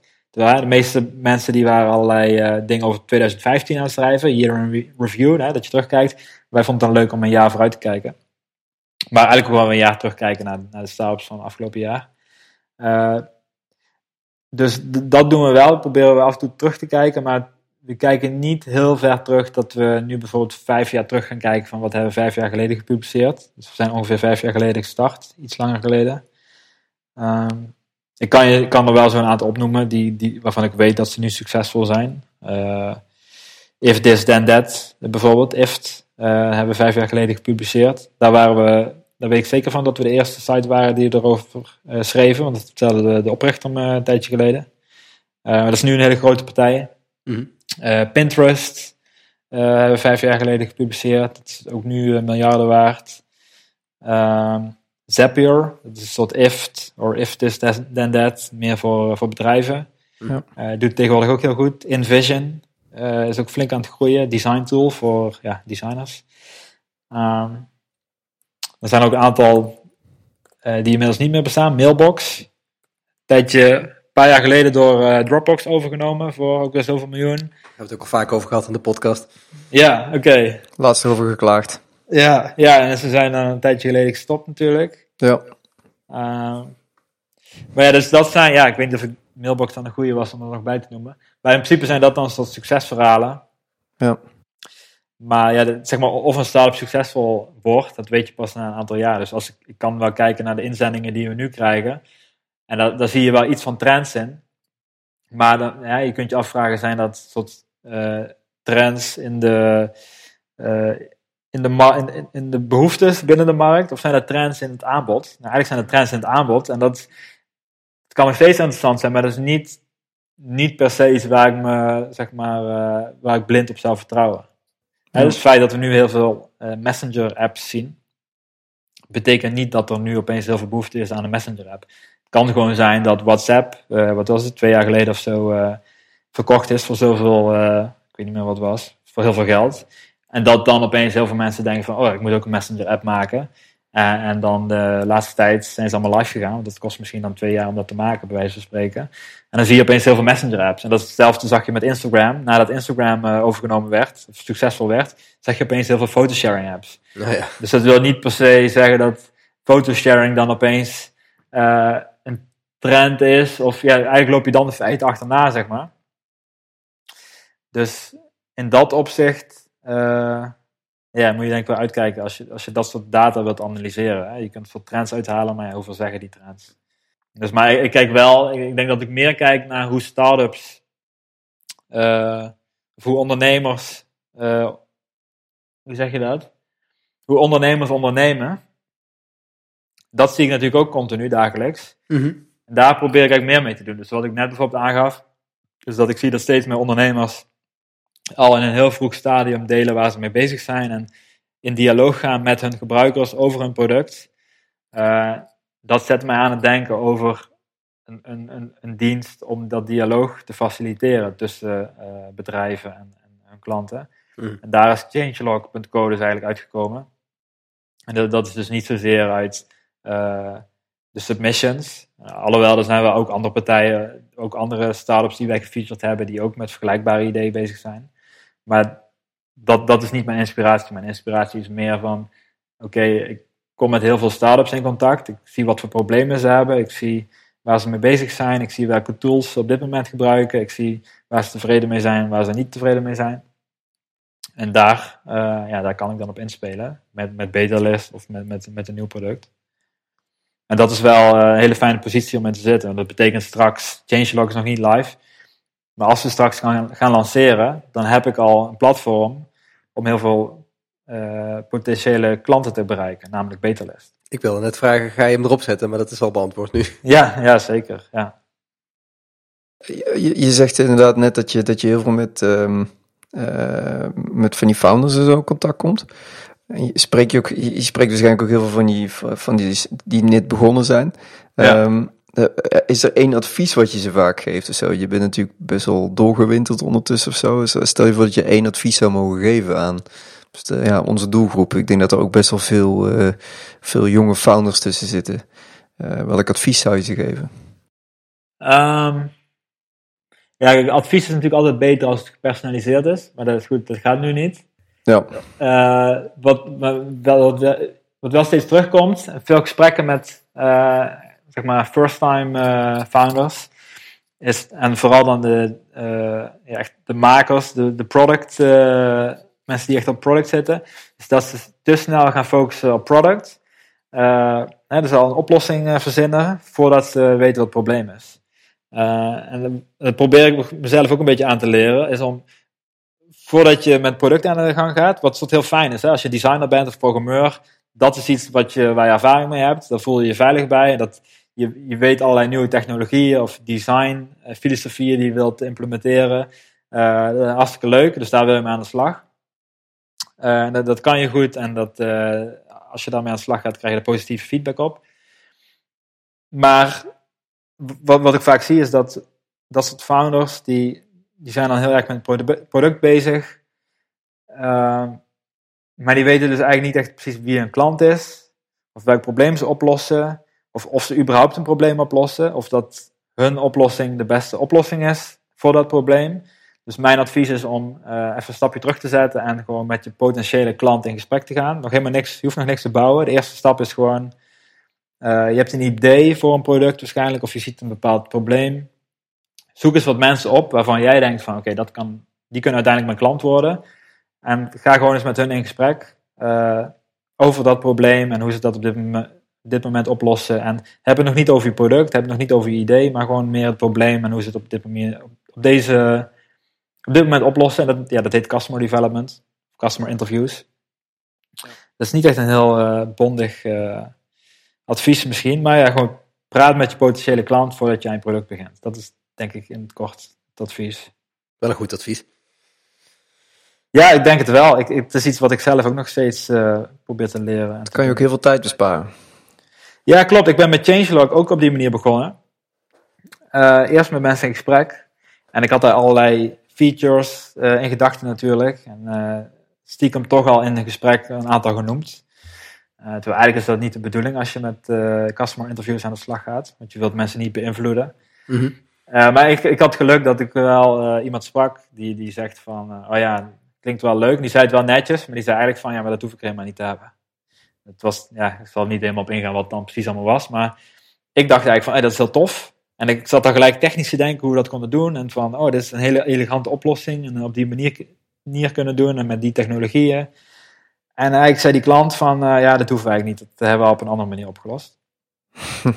Dus ik was heel blij dat ik het nog niet gemaakt had. ja. En, eh, en, maar diezelfde klant zei dan bijvoorbeeld wel weer van... Oké, maar dit en dit en dit eh, zouden we wel heel erg missen. Want eh, ja, dit is nog wel echt een probleem voor ons.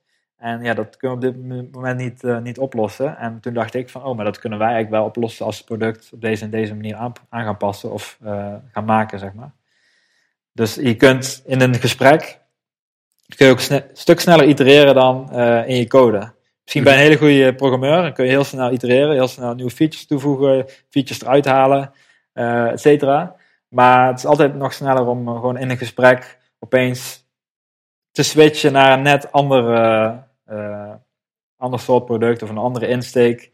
Eh, en in het volgende gesprek kun je je product weer op een net andere manier pitchen. En wat ook het mooie is van dat soort customer interviews, is dat je, dat is ook iets wat ik geleerd heb, is dat,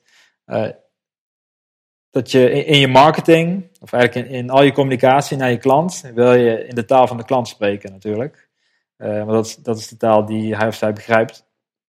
Maar ja, hoe, hoe, hoe moet je nou weten zeg maar, wat, je, wat je tekst moet zijn als je met je homepage bezig bent? Van, ja, hoe, moet- hoe moet je, wat, wat moet je waardepropositie zijn? Hoe, hoe, eh, hoe bepaal je dat? Ga je allerlei dingen AB testen of zo? Nou, dus één ding wat je met customer interviews kan doen, is dat je luistert gewoon heel goed naar wat de klant zegt, wat voor woorden ze gebruiken. Mhm. En die woorden gebruik jij gewoon weer in je communicatie. En dat is, dat is eigenlijk heel simpel. Maar als jij dus het, eh, het, gesprek start en je, benoemt het probleem, waarschijnlijk benoemen zij het net op een andere manier. Mijn advies is dan om die taal over te nemen, en dat soort woorden dat zij gebruiken, en om dat in het gesprek over te nemen, maar ook op je website en eh, in je e-mail marketing en overal. Want dat is blijkbaar de taal die zij, eh, die zij snappen.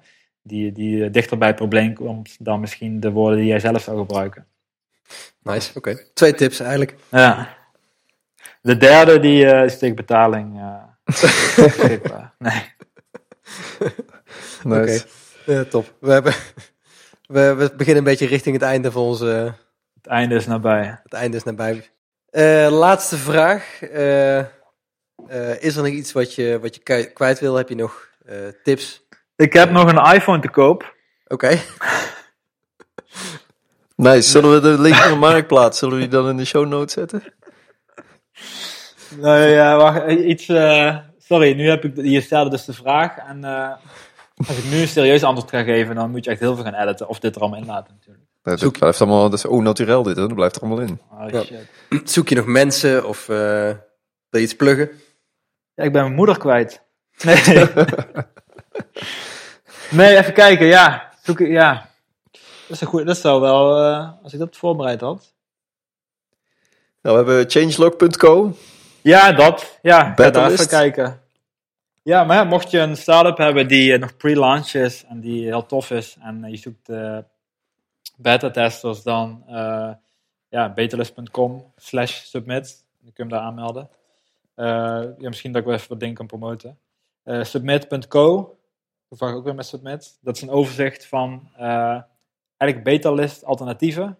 Mocht je nou niet op betalist geplaatst worden, dan heb je daar een hoop, hoop alternatieven. En mocht je wel op betalist geplaatst worden, dan heb je nog steeds een hoop extra plaatsen om publiciteit te krijgen. Mhm. Dat is trouwens ook zoiets eh, wat begon als. eh, hè, we moesten mensen vertellen van ja, helaas, we kunnen je niet publiceren. En dan vroegen ze ons van, oh ja, wat, hoe, wat moeten we dan? Hè? We zoeken beta-testers. Oh ja, hier heb je een lijstje met eh, alternatieven. Op een gegeven moment is dat lijstje steeds groter geworden en dat werd een Google Doc. En op een gegeven moment werd het een spreadsheet. En nu is het een website, submit.co, met gewoon echt een hele lange lijst met eh, allerlei weblogs en publications waar je je start-up kan promoten. En Betalist staat natuurlijk bovenaan. maar dat is, eh, dat is ook een manier waarop, eh, ik weet niet meer hoe jullie het net noemden. Eh, Sell your byproduct. ja, precies. Ja, dat was ook een soort byproduct. Ja. En uiteindelijk is het dus ook een soort marketingkanaal voor ons geworden. En kunnen mensen jou nog ergens volgen? Eh, ik ben eigenlijk niet te volgen, maar eh, ik zit wel op Twitter. Eh, ja, Twitter is waarschijnlijk het beste. Dat is twitter.com slash Mark. Eh, waarschijnlijk dat je gewoon even ergens op een link moet klikken, want mijn naam is best eh, lastig. Hoe spreken, Engels, dus- hoe spreken Engels mensen dit uit eigenlijk? Cool Cool Bridge. Eén iemand die, die zegt steeds eh Cool Burger. Cool. Dat is wel grappig. Maar ik introduceer mezelf soms ook eh, als Mark Kilbridge. Killbridge. Ja, mijn, eh, mijn vader die zegt altijd: eh, Don't fuck with a Kilbridge.